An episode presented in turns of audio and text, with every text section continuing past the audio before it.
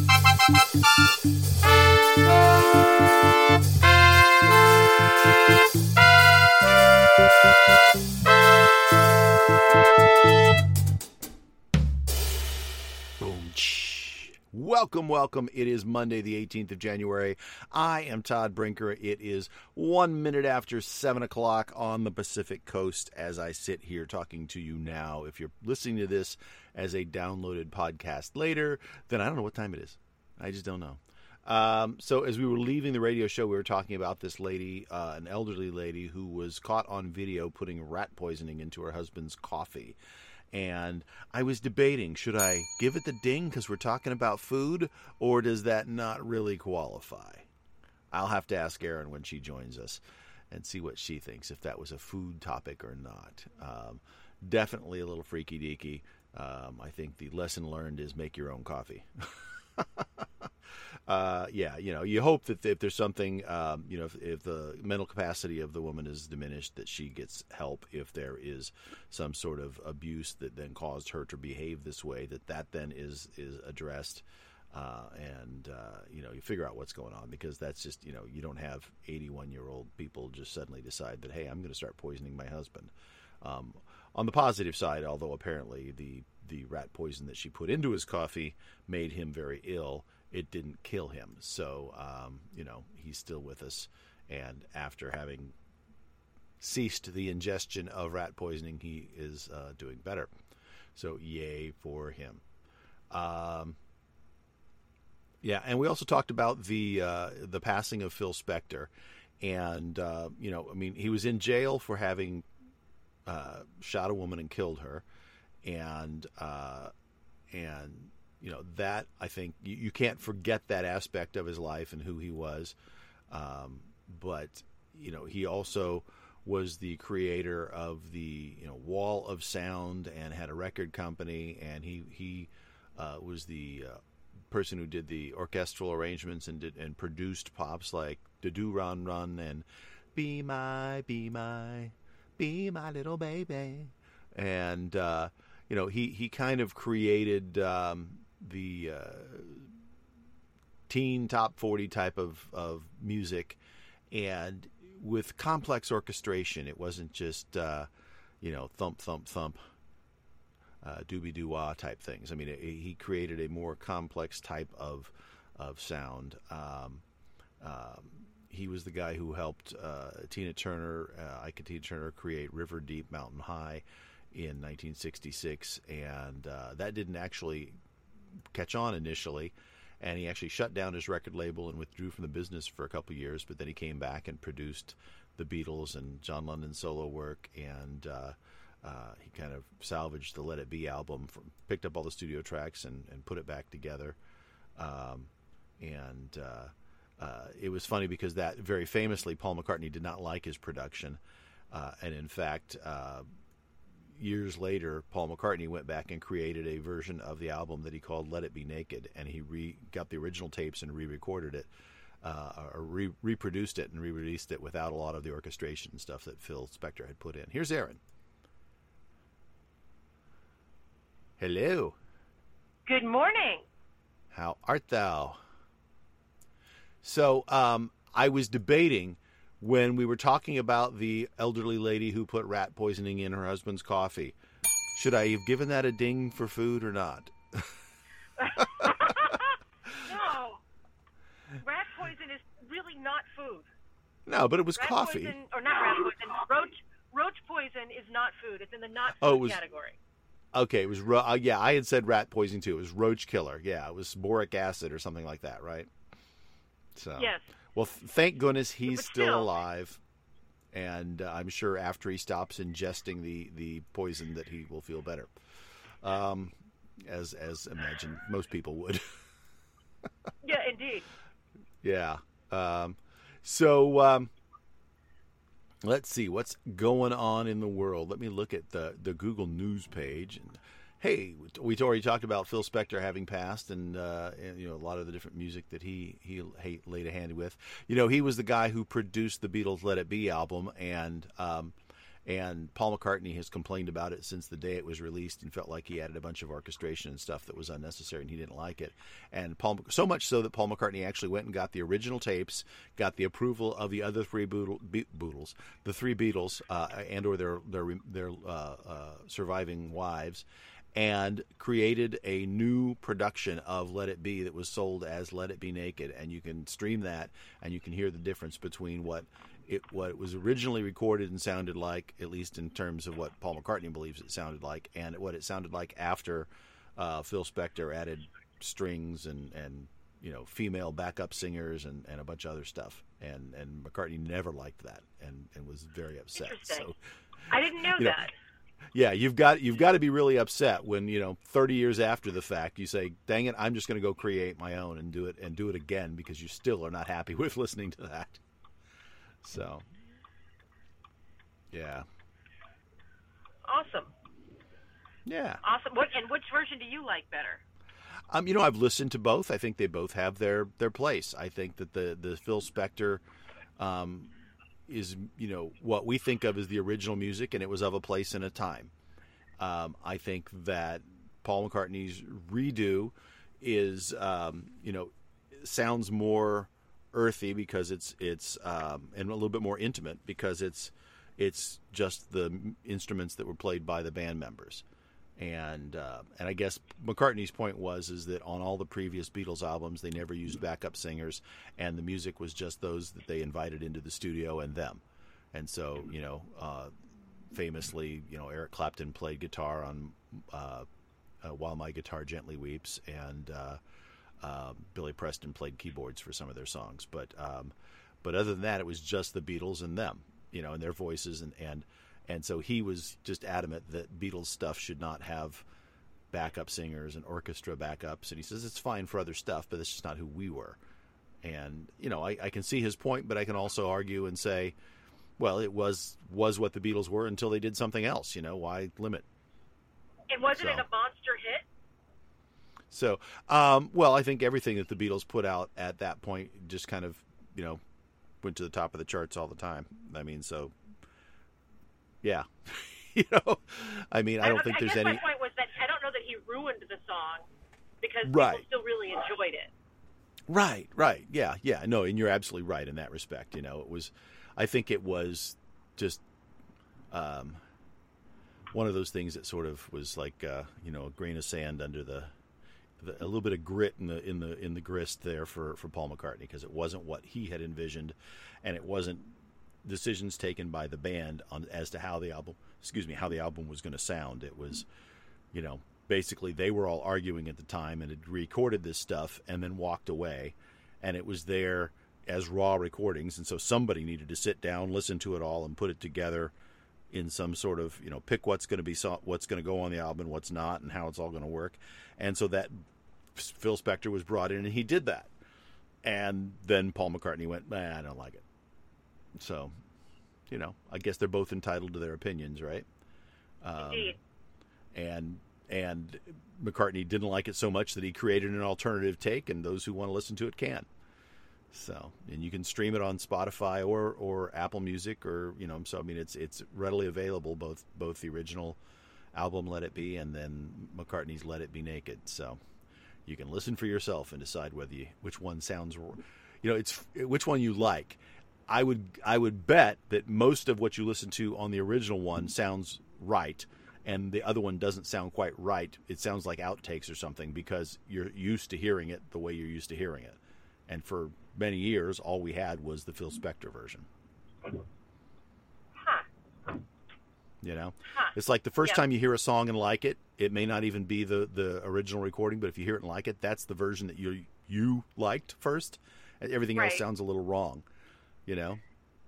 You know, it's interesting. So Gwen Stefani um, uh, covered a song, and, and the name just flew out of my head. It was the first recorded by a band that I think is named uh, Talk Talk. Um, yeah. Uh, oh my gosh. Anyway, and when I, I I can't stand the Gwen Stefani version, and I love I love the original '80s version of this song. Um, and it'll come to it'll come to my mind the name of the song. Mhm. Um, uh, and and and of course the younger generation hears that and they go, "Oh, it's a Gwen Stefani song." No, it's not. No, it's, It's My. Life? it's my life. Thank you. Yeah. Yes. It's Yeah, I like no. the talk show version much better. Yeah, no, I agree with you. Um, you know, ironically, the the song "City of New Orleans," um, th- Yes. for whatever reason, Arlo the first time I, Guthrie? Yeah, but the first time I ever heard it was a cover done by uh, Willie Nelson, Yes. and to me, Willie Nelson's version is the ver- is the version of that song, and yet to most of the world, it's like, no, no, that's an Arlo Guthrie song, you know. And I, I recognize that, and I've heard Arlo Guthrie's song, and I like it, but to me, I- Willie Nelson I is the Willie Nelson better too, but that's just because I love Willie Nelson. Yeah. Well, he has so much character to his voice. The the the the little um, turn ups and turn downs at the end of phrasing and stuff that he does that is just so um, distinct and and has a lot of character to it. But and, and Arlo Guthrie's, you know, he's he's like some of the folk singers of the of the '60s, um, a la you know Bob Dylan or that kind. of None of them had particularly beautiful voices, or not none of them, but a lot of them didn't have particularly beautiful voices. Um, they Right. just wrote and sang really good songs. Um, but I mean, nobody's going to mistake Arlo Guthrie for uh, Pavarotti or uh, or you know basically anybody who could carry a tune well. I mean, he's you know he's he's a great guy, and you know, um, and he and he and he has written some really interesting songs. But a lot of his songs were sort of um, uh, talk ballads, you know, like the uh, uh, Alice's Oh, like Restaurant? Massacre. You know, I mean, yeah. So the, he he talked his way through it, you know, telling the story, and they were, you know, uh, there's a reason that he talked a lot instead of actually singing. Because I mean, it's not like he's saying out of key or anything, but but he's kind of a nasally sounding guy. Uh, It's like uh, like a William Shatner. yeah, well, no, he's better than William Shatner by a by by a large stretch. Yeah, poor poor Bill. He's had to suffer by with fame and lots of money, but um, but yeah, pop star is just not a title he's ever gonna have. no, no, no, no, not so much. Yeah. You know, I don't. He should record a, a rap album. That that would be a good. Except I don't know that the man has any rhythm. No, probably not. Well, he has a rhythm. It's just very slow and stilted. Yes, yes. Well, and, It's a rhythm. I suspect, I suspect he might be one who claps on one and three. So Bob Bubbly, he does that. I suspect that he has an odd cadence. he does. Yeah. He does. so So easy to pick on somebody, right? But but he's just so ripe for it. Um, yeah. William Shatner. If you can make an album, anybody can. indeed. Well, you got to know the right people. Can. Not everybody knows the right people. Yeah. Hey, so um, on the political front, you know, they they did a uh, an impeachment, uh, a second impeachment of President Trump. Um, there's been a lot of debate going back and forth as to whether or not they can continue that impeachment post um, his presidency. There's conversation about the, you know, and looking at the Federalist letters and experts saying that, hey, you know, the purpose of this was to remove him from office and that that's moot if he's already out of office. And so you really can't move forward with an impeachment. Others point to some uh, impeachment of other officials, not presidents, but other officials, and say they have done it post leaving the office. But like one of the examples they point to was um, uh, a um, cabinet member, uh, William Belknap, of uh, and he basically resigned before they had a chance to um, uh, impeach him, and they just went ahead with the impeachment anyway. Um, but then again, they didn't convict him either. So you know the whole thing seems sort of moot, and that you know we've had three different presidents now uh, over covering four different impeachments, and so far none of them have been convicted. So uh, what's your what's your take on all of this? That th- what they're what the main goal is that they don't want him to be able to run again, and I don't think that that's a good enough reason. Yeah. I'm not sure it's politically wise on their part either, because in a sense they'll be martyring him to his um, his people, you know, his followers. You know, you know, if, if they trying to, if if they were going to try to do it, um, right when things were happening, it would make more sense. But at this point, I mean, this is it. He's he's they're packing up Yeah. and, and getting ready to go home. Yeah, yeah. You know, I, I was listening to um, uh, a few of the writers from the um, National Review, which is very conservative, but they were basically saying one of them made that point that like if they were going to do this, she waited. She being Nancy Pelosi waited a full week before she uh, basically put in the the you know before she brought the thing to vote uh, resolution was it resolution House Resolution twenty four dash two. Um, and I mean, let's face it, it's it's two paragraphs and like six sentences. Um, it didn't take her a week to write that. Um, well, she was waiting for the executive branch to do it, and right, I, you know that was a strategy, and it doesn't appear to have worked. Right. Well, it was pretty clear, and in fact, Pence had said almost immediately that that's not happening. He doesn't qualify that way. You know, we can't use the Twenty Fifth Amendment to remove him because it doesn't give me the uh, or or the cabinet the discretion to just remove somebody because they're uh, because they should be impeached. You know that that's what impeachment is for. Um, it's it's for incapacitation, and there's I mean you may not like what he's doing, you may think what he's doing is illegal, but he's not incapacitated, and so um, yeah, that wasn't going to happen. Uh, but anyway, they were making the case that she should have, if she was going to do it, write the paragraph and had the vote within 24 hours of what was going on, and then that would have they could have forced the point to you know have a vote in the Senate and try him, uh, you know, in the remaining 20 days. But uh, yeah, that didn't they, happen. They didn't. Yeah. Yeah, I mean, it was a full week. She was the Wednesday after the, the attack on the Capitol that she they they voted on the impeachment. So a full week went by before any action was taken. Um, so I don't know. I don't know. It seems to me like on several counts that Nancy Pelosi recently has like timed things wrong when she was doing things. But uh, you know, time will tell. It'll all play out. Um, I'm not sure I've decided, you know, in, in my mind whether they should pursue it or not in terms of and and I'm not thinking in terms of like legally because I'm not a legal scholar and I'm not a a, a, uh you know constitutional scholar. Um, I you know I, I have a copy of the Constitution that I've I've read and and reread a few times over the years just to make sure that I understand what the words say and and reference it when any of this kind of stuff comes up, like when they were talking about Pence and the Twenty Fifth Amendment. But um, uh, you know I don't know I, I haven't really decided what I think about like what, what all of the the incarnations of the political consequences are both for and against each party if this were to happen. You know, I mean, I can see pros and cons each way, and I just don't know how that would all fall out. Well, you know, I I I think that if if Biden wants the, the, the nation to heal and he wants people to come together, then he Yeah. needs to let to let this alone. Yeah, You know, leave this alone. yeah, he wants to Uh, get past it. I know he does. So the question is, is he going to do like uh, Gerald Ford and just say, "Pardon the guy," so we can get on with our life because we don't want to spend the next two years dealing with this garbage, while I'm trying to, you know, deal with COVID and get us back on a somewhat normal standing with the other countries in the world. I hope he does. I don't know that he will. Yeah, I hope he does. Yeah. I, I don't know that he will. Um, I think that the far left uh, in his own party would be very, very upset if he did. yeah. Although you know he has the the um, sort of hidden strength of, I'm really old, probably not going to run again, so who cares what you all think? You know what I mean? Yep.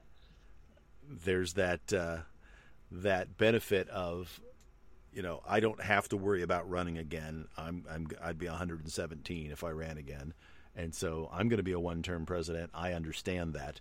So understanding that gives you a certain amount of freedom, right? I don't have to worry about upsetting people politically. I can do what I think is right and push people to do what I think is right and use my bully pulpit and bring people together and get uh, you know some collaborations that might otherwise upset people on the other side or upset people on on you know my side of the aisle and and you know what I don't really care um, there's a certain amount of freedom in that Well, I guess we'll see how much power his advisors really have. You know, and who's going to be advising him because um, Yeah. Who you know, I? I, if he were, if he, we'll see if he does that. If he's a strong person, I think he'll do that because he has. He did say he wants to heal, yada yada. Um, yeah. You know, we'll see. I, I, I, I don't, I don't have any predictions at this point because I honestly don't know what he's going to do. Yeah, yeah, it's going to be interesting to see. You know, I mean, every president, especially they, you know, they're watched very closely in their first hundred days. But it's always interesting to see over the course of their presidency who has his ear.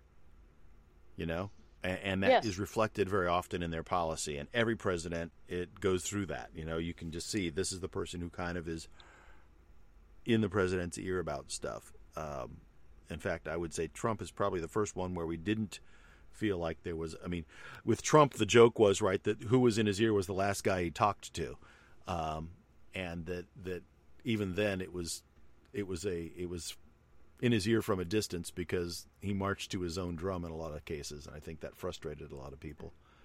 Well, Um, I think the one that he listened, the people that he listened to the most were his own children. Yeah, which shouldn't surprise anybody because I think that's sort of what he was doing and and did when he was running and before he, when it, when he was a private citizen. I mean, you know, he didn't suddenly change his change his colors. You know, I mean, he he's the same bird he was before he was president. I don't, think, you know, none of his actions should have surprised anybody, um, and I don't know that they really did. People didn't like it, but I don't think anybody was terribly shocked. Well, and I, I think they- people, they were shocked at the- hope, Yeah. people hope Oh yeah, a lot of hope. be different. Yeah. Well, and I think that I mean they were shocked in that there was the, the extent to which he would go to th- do things, right? But I don't think they were shocked that he did them or that he behaved a certain way because that's who he had always been. The guy who lived a very public life. Everybody knew who he was. Um, yeah. Anyway, it's all over in two days.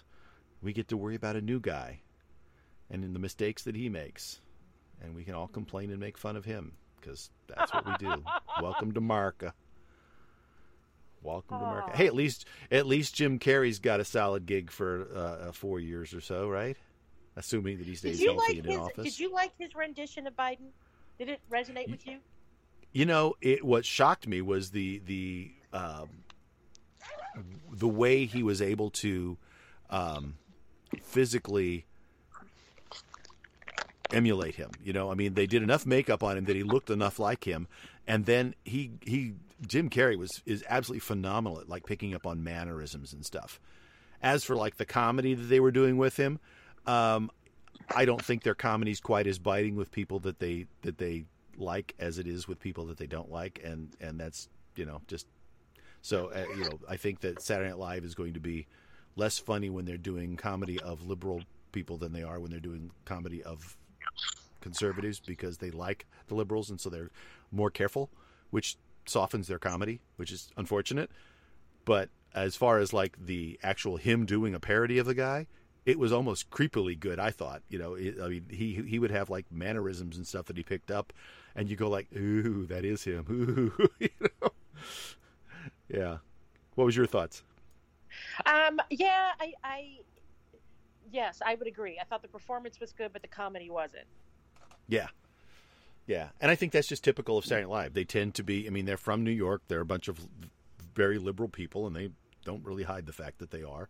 And when they're trying to do parodies of people whom they like and agree with, the comedy's just much softer.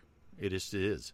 Whereas if if it's somebody that you don't like, then your comedy can be much harsher, much sharper, and it comes off a lot more funny. So they're much more funny when they're making fun of, of conservatives than they are when they're making fun of of uh, liberals. Well, And, okay, uh, I think that they're a lot Just more, general they're a lot rule of thumb. Biting, you know. uh huh. But I think it's better comedy, funny too. Sometimes it's sometimes it is, and sometimes it isn't, in my opinion. Oh yeah, yeah. I mean, they mean. yeah. Well, they certainly do. Um, you know, Saturday Night Live, if nothing else, is uh, runs hot and cold. I mean, some there are seasons that are better than others. There are um, certainly skits that are better than others, and sometimes they pick a, they stick with a skit and they re- redo it over and over. And I'm going, why are you doing this? This wasn't funny the first time. You know, but they won't give up on it. They just and and to be honest, I'm not a you know I, I have never been a like every Saturday plant myself in front of the TV and watch the newest episode of Saturday Night Live. I watch bits and pieces of it. I'll go back and watch you know streaming pieces of it later. Um, I used to record it and watch it later in the day or later the next day or something, but um, um, uh, I don't do that even anymore because you can go get all the episodes streaming online, and anything that landed with an actual laugh um, is usually available on YouTube pretty quickly, so you can just watch bits and pieces. Um, but uh, yeah, they definitely have hits and misses. But I just felt, as a general rule of thumb, they're funnier. You know, when you're doing um, a a um, caricature of somebody, when you're doing that that that that type of comedy, there has to be a little bite to it. And and yeah, sometimes they go overboard. You're right. Sometimes they're just mean. But um, uh, you know, I mean, from the very first uh, presidential skits that they did back when Chevy Chase was doing Gerald Ford, you know, and poor guy slips one time going down a ladder, and for the rest of history, you know, Saturday Night Live makes fun of him as the bumbling idiot who knocks stuff off the desk and falls all over the place. And it's like this man was a college football star, was probably in as good a shape as any president we've ever had, and yet he, he forever will be remembered as Chevy Chase falling all over the place. Um, uh, they they are more able to, I think, bite into those that they just don't care for. You know. I'm sure you're right. Hundred percent. Yeah. Yeah. You know, which I think is it's it's too bad. You know, I when you watch a a, a comedian whose stock and trade is like political commentary and and political sarcasm, um, uh, uh, not sarcasm, but um, I'm blanking on the right word. Uh, satire. You know, satire. Thank you, satire. Um, that you know if you're really good at what you do you find ways to to work both sides of the aisle right you can't just pick one um, you know even though bill maher is very very left leaning he, he's very left leaning um, when when liberal politicians don't behave in ways that he thinks are right or in ways that he thinks he can make fun of um, he makes fun of them. Maybe it's not quite as biting as it would be, but he also, you know, he, he then plays like, well, then then I'm disappointed with them, and uses that as his angle because they're not behaving. You know, they took a half step where they should have taken. You know, they took a baby step when they should have jumped in, and so he he jumps on them that way and uses that angle. And I think he's better at it in general than the Saturday Night Live people are. So I agree. Um, so. Uh, KTLA is reporting that um, uh, that uh, with Biden and Democrats taking power, California is poised to take a political spotlight. Of course, being the largest, uh, most populous, uh, uh, bright blue state in the union. Um, after four years of being relentlessly targeted by a Republican president um, who worked to overtime to bait, punish, and marginalize California, uh, suddenly California will be taking center stage. And I think that's why the the governor has put a, a, a proposed budget out that is, you know, we, we expected major cuts, and they are there are not cuts in this budget. It is it is mm-hmm. a bold budget, and because he believes strongly that he, there's going to be federal funds available to help uh, struggling Californians, um, the schools, and and uh, and first responders and, and others. So um, so there is no place in the incoming administration. Uh, there's there's no place the incoming administration is leaning on more heavily for inspiration and setting new progressive policy agenda than California.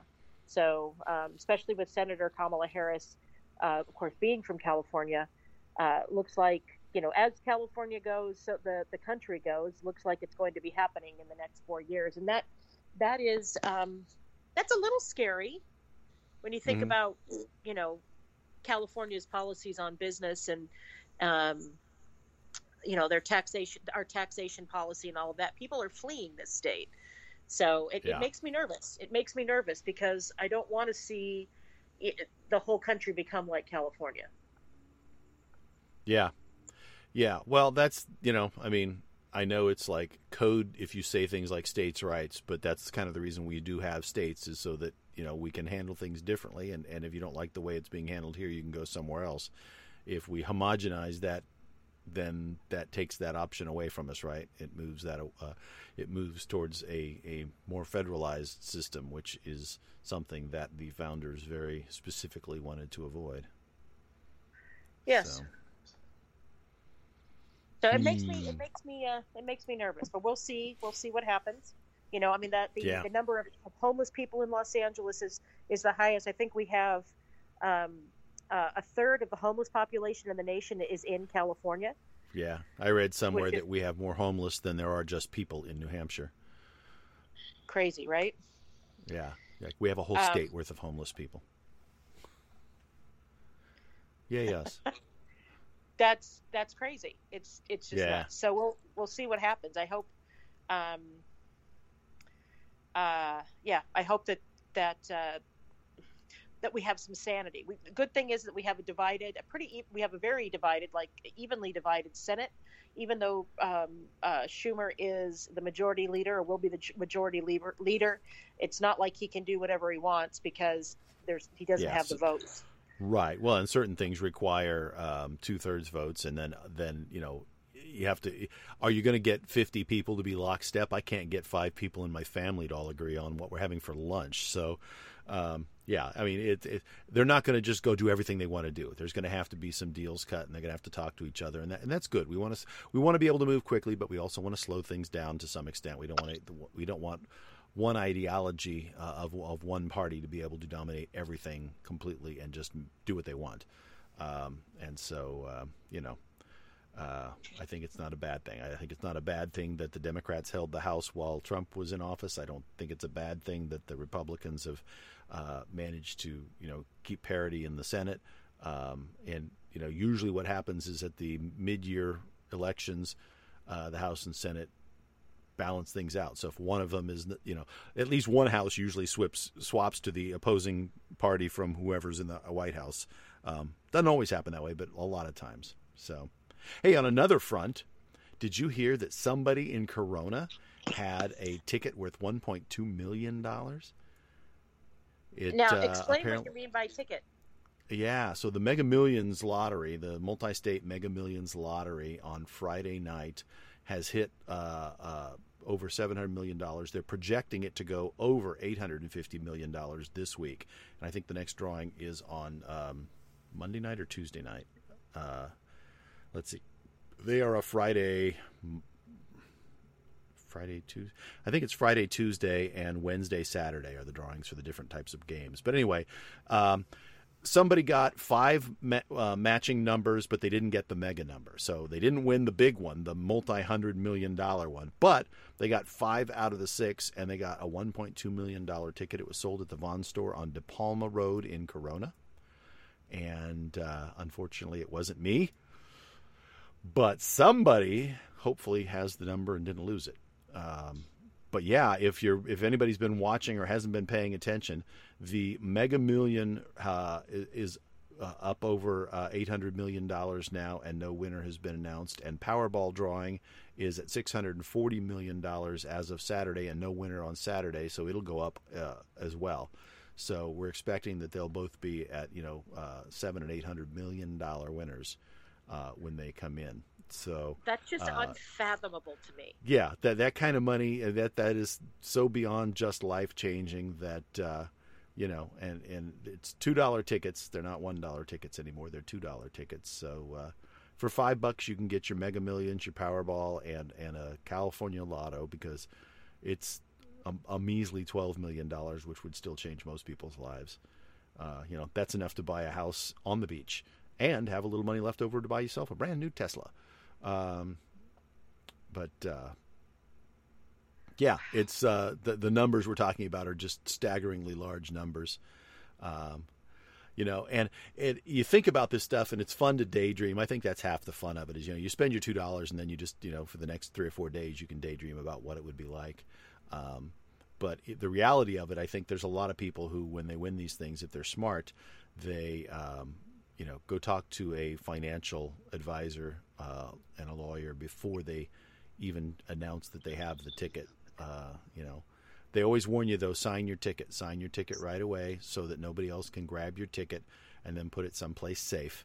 And we're not talking like on the kitchen counter.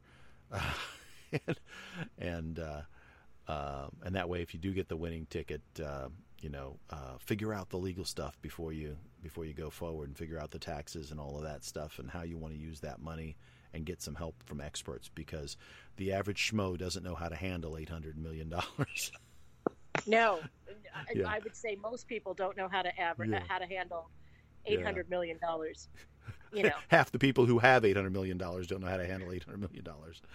Um, but the creepy thing is, is there's there, you know people will come out of the woodworks pretending to be long lost relatives, or not even pretending to be relatives, wanting you to give them money, and and threatening you and and and your family members, and so you've got to be careful about how you announce this, and and, and who knows how to get a hold of you, and and you know there's a lot of security issues involved because suddenly now you could be a target for somebody because you've got lots and lots and lots of money. So you got to look at all aspects of that. There's good and bad that comes with getting a ton of money like that.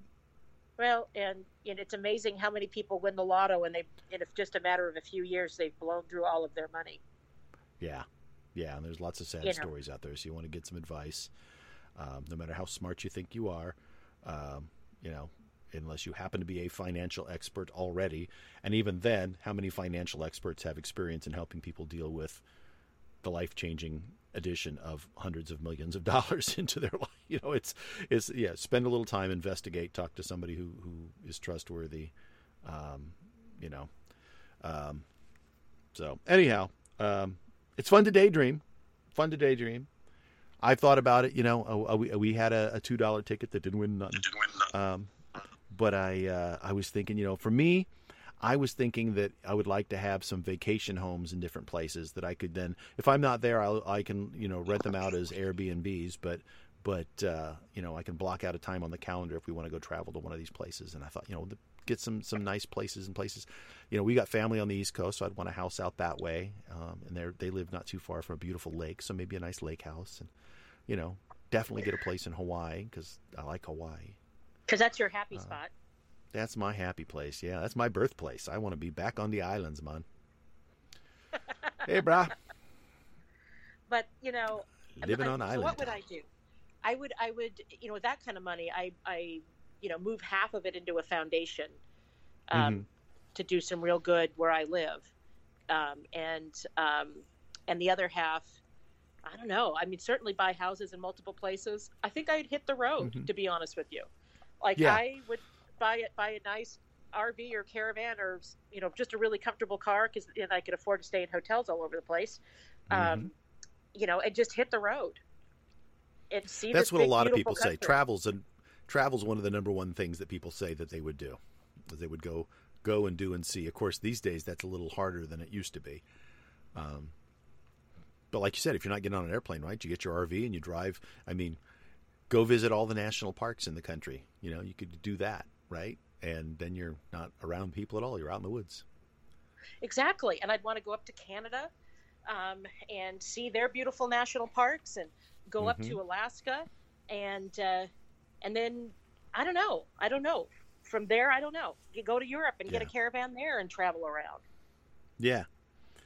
Yeah, yeah. I, you know, it's just um, once once we tamp down the COVID thing, then then I think that uh, is that would be high on the list. Is go and see and do. Uh, yeah, because you don't want to just sit at home and count your money. Um, but uh, no, and uh, and I wouldn't I wouldn't have to go stay at first class this and that. I would probably Mm-hmm. pretty much live like I live um, as much as I could. I'm a Yeah. pretty down to earth person, and I don't I don't I don't. I mean, of course that would change, but um, mhm. uh, I don't know that I would I would wouldn't have to stay in the five star hotels. I would just uh, yeah, I want to meet people. I want to I want to do things. Mhm. Maybe I go somewhere and volunteer for a while and meet yeah, uh, people who live in that particular area. They don't have to know that I'm rich. yeah. No, I would want to do it. Um, I, you know, like you see some of these places where people, um, there's some shows on uh, on Travel Channel or that kind of thing where they go, they get a new job and so they they rent an apartment somewhere. I would like to go like rent an apartment, and stay for a month or two or three, in an in a town. You know, and and you know, it'd be fun to do that. Go to France, but not necessarily stay in Paris. Stay in you know some some little suburb or or somewhere in the countryside and just stay there for a few months and get to know the people and, and you know maybe learn to speak French a little bit and then and then like okay now I'm going to pack up and go somewhere else. Let's try some other place and do that because then you get to know the people and what their lives are like and what that place is like. You know, whereas if you're doing the tourist thing, you know, you're kind of in and you're out and you see oh there's the Eiffel Tower and yeah, that was the Space Needle that we got to go. You know, I mean, those kind of things. You know, you, those are fun. It's fun to go and see and look and do, but it's also kind of neat to pick a spot and just go hang out there for a while and see what life's like there. What's it all about? You know? Yeah. You know, there's Yeah. all kinds of. But you could do both. You could mix and match. You could. Yeah. You could sign a six month lease in Greece and uh, hang out, get a get a job in a cafe, and Yeah. uh, you know just enjoy Meet yourself. peeps. Learn how to Yeah. learn how to speak Greek, and Yeah, that'd although be a it takes mouthful. longer than six months, know a few words, Yeah. learn a few words. Yeah, well, that's what I said about France. You know, I was able to learn a little bit of French. I'm not going to be fluent in, a- in in a short period of time, but I learned a little bit. I learned how to ask where the bathroom is and say that was good. Give me more, please. Um, you know, or don't tell me what's in this. That that's probably good too. Uh, but you know, there's some places where you just don't want to know. It's like that was delicious. Don't tell me. Um, yeah, you know, I mean, I think that would be fun. Um, I know for us too. It's like you know, I mean, I, I, you know, my life's pretty good. I'm happy. I like my little studio that I've got back here. You know, I built it with my own two hands. I like it. I'm happy. Um, wouldn't mind having some new cars. Our cars are pretty old and had a lot of miles on them. But I mean, other than that, you know, so, Yeah, what kind of car would good. you buy? You love cars. You know, so what kind of car I do, and I have thought about it, and I have decided that I would probably have to either, you know, in looking for a house or or near uh, our house, I would have to find a a um, sort of um, like uh, I'm trying to imagine, like imagine like a warehouse space. I would have to get something like that and turn that into sort of my main garage, and then I would be able to cycle some cars because I would probably want more than one or two cars. Now I don't need a ton, but there's just I would like to have a couple cars. Like I would like a newer Porsche. I have an old one um, that sort of runs, and I'd get that one fixed up. It needs some work on it, but I would get that one fixed up. But I would like a Boxster top down. That would be fun. And again, it's not even the most expensive Porsche, just but it'd be fun to have a top down Boxster. I'd probably even buy a new one. I'd get a used one. Um, and then um, I know we would want to replace. We have a, a, an SUV right now, sort of a mid-size SUV. We'd want to get another something like that, possibly a little bit smaller one that gets better mileage. But um, you know, I mean, if you're rich, then who cares what the mileage is? Just you know, pay for the gas, you know. But but get one that's comfortable. Um, you know, a little bit nicer SUV, um, and then uh, and then um, uh, I have a 20 plus year old little Ford Ranger truck that I love and like to drive. Um, but I could see upgrading that, getting something newer, some kind of a pickup. But I don't, you know, I don't know whether I'd go with an F 150 or they've reintroduced the Ranger now, so you can get a smaller Ranger if you want, or even smaller. But um, it's funny, the new Ranger is like ginormous compared to the old Ranger. It's almost the size of an F 150. It's just a lighter vehicle. So, We had a You know. Ranger when we were first married and loved that truck. Um, mhm. It could do all kinds of stuff. It just didn't have like a back seat. It was just the two. It was just a truck, basic truck. right. Maybe it had a little little jump seats in the back. Yeah, mine has jump seats behind the front seat that's got the little suicide doors that open backwards. But it's, Yes. I mean, honestly, unless unless you're a child, the seats are like made for, you know, a 12 inch wide butt, and mine is not. You know, I've got a 12 inch wide cheek, and so uh, I'm not going to fit back there. But uh, and if I if I sat behind somebody there, then they would have their nose pressed to the windshield in front of me. So.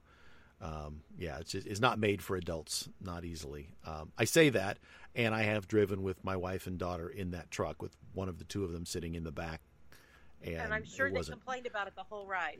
wasn't particularly comfortable, and we wouldn't go particularly long distance that way, to say the least. But uh, But it'll work in a pinch.